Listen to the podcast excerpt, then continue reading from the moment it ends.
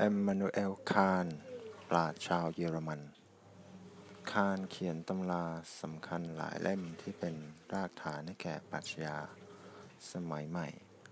ซึ่งสัมพันธ์กับความคิดทางสังคมวัฒนธรรม ศิลปะและสถาปัตยกรรมไม่น้อย ตำราสองเล่มที่มีอิทธิพลต่อการเปลี่ยนแปลงทางความคิดในยุคนั้น เห็นจะเป็นตำราบทวิพากษ์ของเหตุผล ในปี 1781 และบทวิพากษ์ของการตัดสิน ปี 1790 คานพยายามชี้เห็นความสัมพันธ์ระหว่างเหตุผล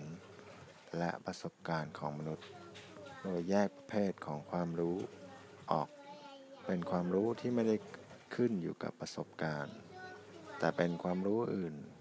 เป็นสากลที่มีมาคู่กับมนุษย์ และความรู้อีกประเภทหนึ่งคือ ความรู้ที่เกิดจากการเรียนรู้และประสบการณ์ของเรา การทำงานร่วมกันระหว่างความรู้ทั้งสองประเภทนี้ อาศัยเหตุผล เป็นตัวขับเคลื่อน โดยคานมุ่งศึกษารากฐาน และขอบเขตข้อจำกัดของความรู้ของมนุษย์ และความสามารถของมนุษย์ในการเข้าใจความแท้จริงของสรรพสิ่ง หรือที่เรียกว่า metaphysics ในขณะที่บทวิพากษ์ของการตัดสินนั้น ส่วนหนึ่งมีเนื้อหาเกี่ยวกับสุนทรียศาสตร์ที่พูดถึงความงามประเภทต่างๆ อันเป็นพื้นฐานของการตัดสินความดีงาม ที่ต่างไปตามสถานการณ์และสังคมวัฒนธรรม ไม่ว่าจะเป็นความต่างระหว่างความงาม beautiful หรือความงามสะพรึง ซับลาม ที่สื่อสารกับการรับรู้ของมนุษย์ ตลอดจนประสบการณ์ที่ต่างกัน ดังนั้นสำหรับศิลปะและสถาปัตยกรรม เมื่อมองปรัชญาของคานในภาพรวม เราจะเห็นว่า ความรู้ประสบการณ์เหตุผล และการรับรู้ความงามนั้น ล้วนโยงใยสัมพันธ์กัน โดยในขั้วหนึ่งของความรู้ของมนุษย์นั้น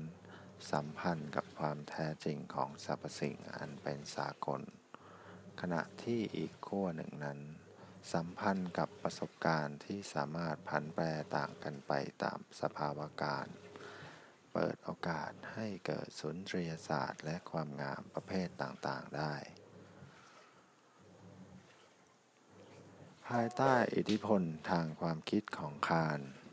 เกี่ยวกับความแท้จริงของสรรพสิ่งหรือ metaphysics และประสบการณ์ของสุนทรียศาสตร์หรือ aesthetics ทำให้นักทฤษฎีชาวฝรั่งเศส อังตวนคริสติคริสโซสโทม คัทร์แมร์เดอ แก็งซีก่อรูปทฤษฎีเกี่ยวกับ type และ typology ทางสถาปัตยกรรมขึ้นมาในช่วงต้น ศตวรรษที่ 19 ในชุดหนังสือชื่อ ประธานานุกรม ประธานุกรม ประวัติศาสตร์สถาปัตยกรรม Dictionary Historic Architecture ในปี 1832 ถึง 1833 และสารานุกรมสถาปัตยกรรมที่ชื่อว่า Encyclopedia Methodic คศ1788 ถึง 1825 โดยทฤษฎีเกี่ยวกับ Typology ของคัตแมร์เดอะแข่งซีเริ่มต้นจากการตั้งคำถามถึงรากแท้จริงของงานสถาปัตยกรรมในยุคดั้งเดิม โดยเสนอความคิดว่า รากของงานสถาปัตยกรรมนั้นอาจไม่ได้มีต้นกำเนิดจากกระท่อมโบราณ หรือ primitive hut เพียงอย่างเดียว ตามที่วิทูเรียได้สร้างสมมติฐานไว้ถึงต้นต่อของงานสถาปัตยกรรมกรีกโบราณสำหรับเดอะแคงซีสถาปัตยกรรมนั้น คือผลผลิตทางสังคม อันเกิดจากสถานการณ์ที่ต่างกันไปตาม แต่ความต้องการและสภาพแวดล้อม ชีวิตความเป็นอยู่ ตลอดจนการดำรงชีพที่ต่างกัน ความต้องการที่พักพิงของมนุษย์ในถิ่นที่ต่างๆ ย่อมไม่เหมือนกันเลอแคงซีจึงนำเสนอสมมติฐานถึงรากของงานสถาปัตยกรรม ประเภทที่อยู่อาศัยเป็นสามแบบหลัก จากสามวิถีชีวิตในยุคดึกดำบรรพ์คือ ที่อยู่แบบถ้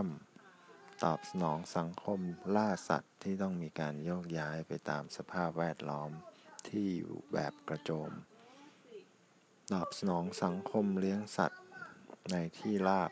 ที่สามารถเคลื่อนย้ายโดยง่าย และที่อยู่อาศัยแบบกระท่อม ตอบสนองสังคมเกษตรกรรมที่มีการปักหลักตั้งถิ่นฐานอย่างมั่นคง และสำหรับเดอะแคงซี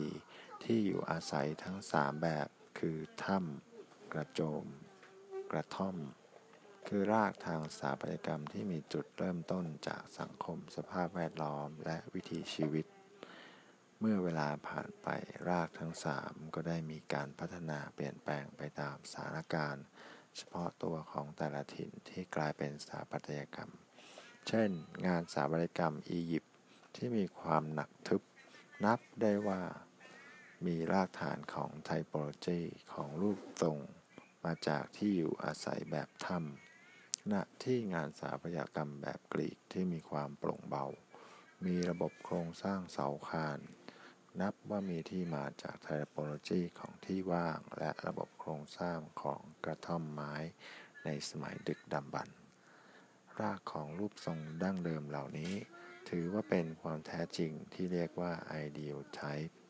หรือแบบแผนในอุดมคติสำหรับงานสถาปัตยกรรมในยุคต่อมา ที่เปรียบได้กับความแท้จริงหรือ metaphysics ในทางปรัชญาและแบบแผนในอุดมคติเหล่านี้ แม้จะถูกพัฒนาผ่านการเวลาวัสดุ ตลอดจนการตกแต่งและภาษาภายนอกจะเปลี่ยนแปลงไป แต่งานสถาปัตยกรรมทั้งหลายก็ยังมีจุดอ้างอิงจากโครงร่าง ของรูปทรงและที่ว่าง หรือ typology เดิม เมื่อสถาปัตยกรรมมีวิวัฒนาการผ่านยุคสมัยต่างๆ แบบแผนในอุดมคติหรือรากของรูปทรงที่ใช้ในการอ้างอิง ก็อาจเกิดเพิ่มขึ้นได้เรื่อยๆสำหรับเดแคงซีไทโปโลจีทางสถาปัตยกรรม หมายถึงการที่งานสถาปัตยกรรมมีจุดอ้างอิง จากแบบแผนในอุดมคตินั้น เป็นกระบวนการเชิงสัญลักษณ์ ที่ในบางครั้งก็อาจเกิดขึ้นโดยไม่รู้ตัว ในหลาย ๆ ครั้งก็เกิดขึ้นโดยความตั้งใจของสถาปนิก ที่มีแม่แบบในอุดมคติอยู่ในใจแต่ต้นส่งผลให้เกิดความคล้ายคลึงหรือความละไม้ในแบบแผนแบบแผนหรือ typology นั่นเอง ในขณะที่การอ้างอิงถึงรากของรูปทรง ในขณะที่การอ้างอิงถึงรากของรูปทรงถ้ำกระโจมกระท่อมของคัดแมเดแคงสีและประเด็นของการพัฒนาพันแปรของแบบแผนในอุดมคติของราก จนเกิดเป็นงานสถาปัตยกรรมมากมายในโลกนั้น เป็นทฤษฎีที่ความหมายของไทโปโลจีทางสถาปัตยกรรมหมายถึง จุดอ้างอิงหรือการจัดประเภทรูปทรงและโครงร่างที่ว่างภายใน ตลอดจนวิธีการที่ที่ว่างนั้นถูกก่อตัวขึ้นมา แต่ในช่วงเวลาใกล้เคียงกับที่แข่งสีพัฒนาทฤษฎีนี้ ก็ได้มีสถาปนิกนักทฤษฎีชาวฝรั่งเศสอีกคนหนึ่ง ที่ตีความความหมายของไทโปโลจีต่างออกไป เกิดเป็นอีกเส้นทางความคิดก็คือ ชองนิโคลัสลุยดูรอง ผู้เขียนหนังสือเล่มสำคัญ ในปี 1802 ถึง 1805 และอีกเล่มหนึ่ง Ancient Modern ในปี 1799 ถึง 1801 เป็นการแบ่งแยกประเภทอาคารในยุคสมัยต่างๆ ด้วยการจัดระบบผังและการจัดระบบพื้นที่อาคารทางกายภาพ ในลักษณะที่ยังไม่มีประเด็นเกี่ยวกับการใช้สอยเข้ามาเกี่ยวข้องมากนัก ดูรองใช้คำว่าประเภท หรือ genre G E N R E แทนคำว่า type ในการจำแนกหมวดหมู่อาคารความคิดเกี่ยวกับไทโปโลจีของเดอแคงซีและดูลอง จึงเปรียบเสมือนเหรียญที่มีสองหน้าต่างกัน ในขณะที่ด้านหนึ่งของไทโปโลจีพูดถึงรูปทรงและโครงร่างของพื้นที่ในลักษณะของประสบการณ์สามมิติ อีกด้านหนึ่ง กลับพูดถึงระบบผังการจัดวาง และการกระจายตัว ตลอดจนระบบระเบียบในผัง และรูปด้าน เมื่อมองทั้งผังและรูปด้านเป็นระนาบสองมิติ มากกว่าที่จะมองเป็นมวลปริมาตร ในช่วงต้นศตวรรษที่ 19 ทั้งสองแนวคิดเกี่ยวกับ typology แม้จะมีความสัมพันธ์กัน แต่ก็ถูกมองแยกขาดจากกัน ไม่ได้ถูกสังเคราะห์เป็นทฤษฎีของการก่อรูปทางสถาปัตยกรรมอันสมบูรณ์ จนเวลาผ่านไปนับร้อยปี สถาปนิกเช่นอดอล์ฟโลสและเลอคอร์บูเซ จึงได้พัฒนาระบบความสัมพันธ์ทางความคิดในระนาบสองมิติและสามมิติเข้าด้วยกัน ในช่วงต้นศตวรรษที่ 20 ในนามของสถาปัตยกรรมโมเดิร์น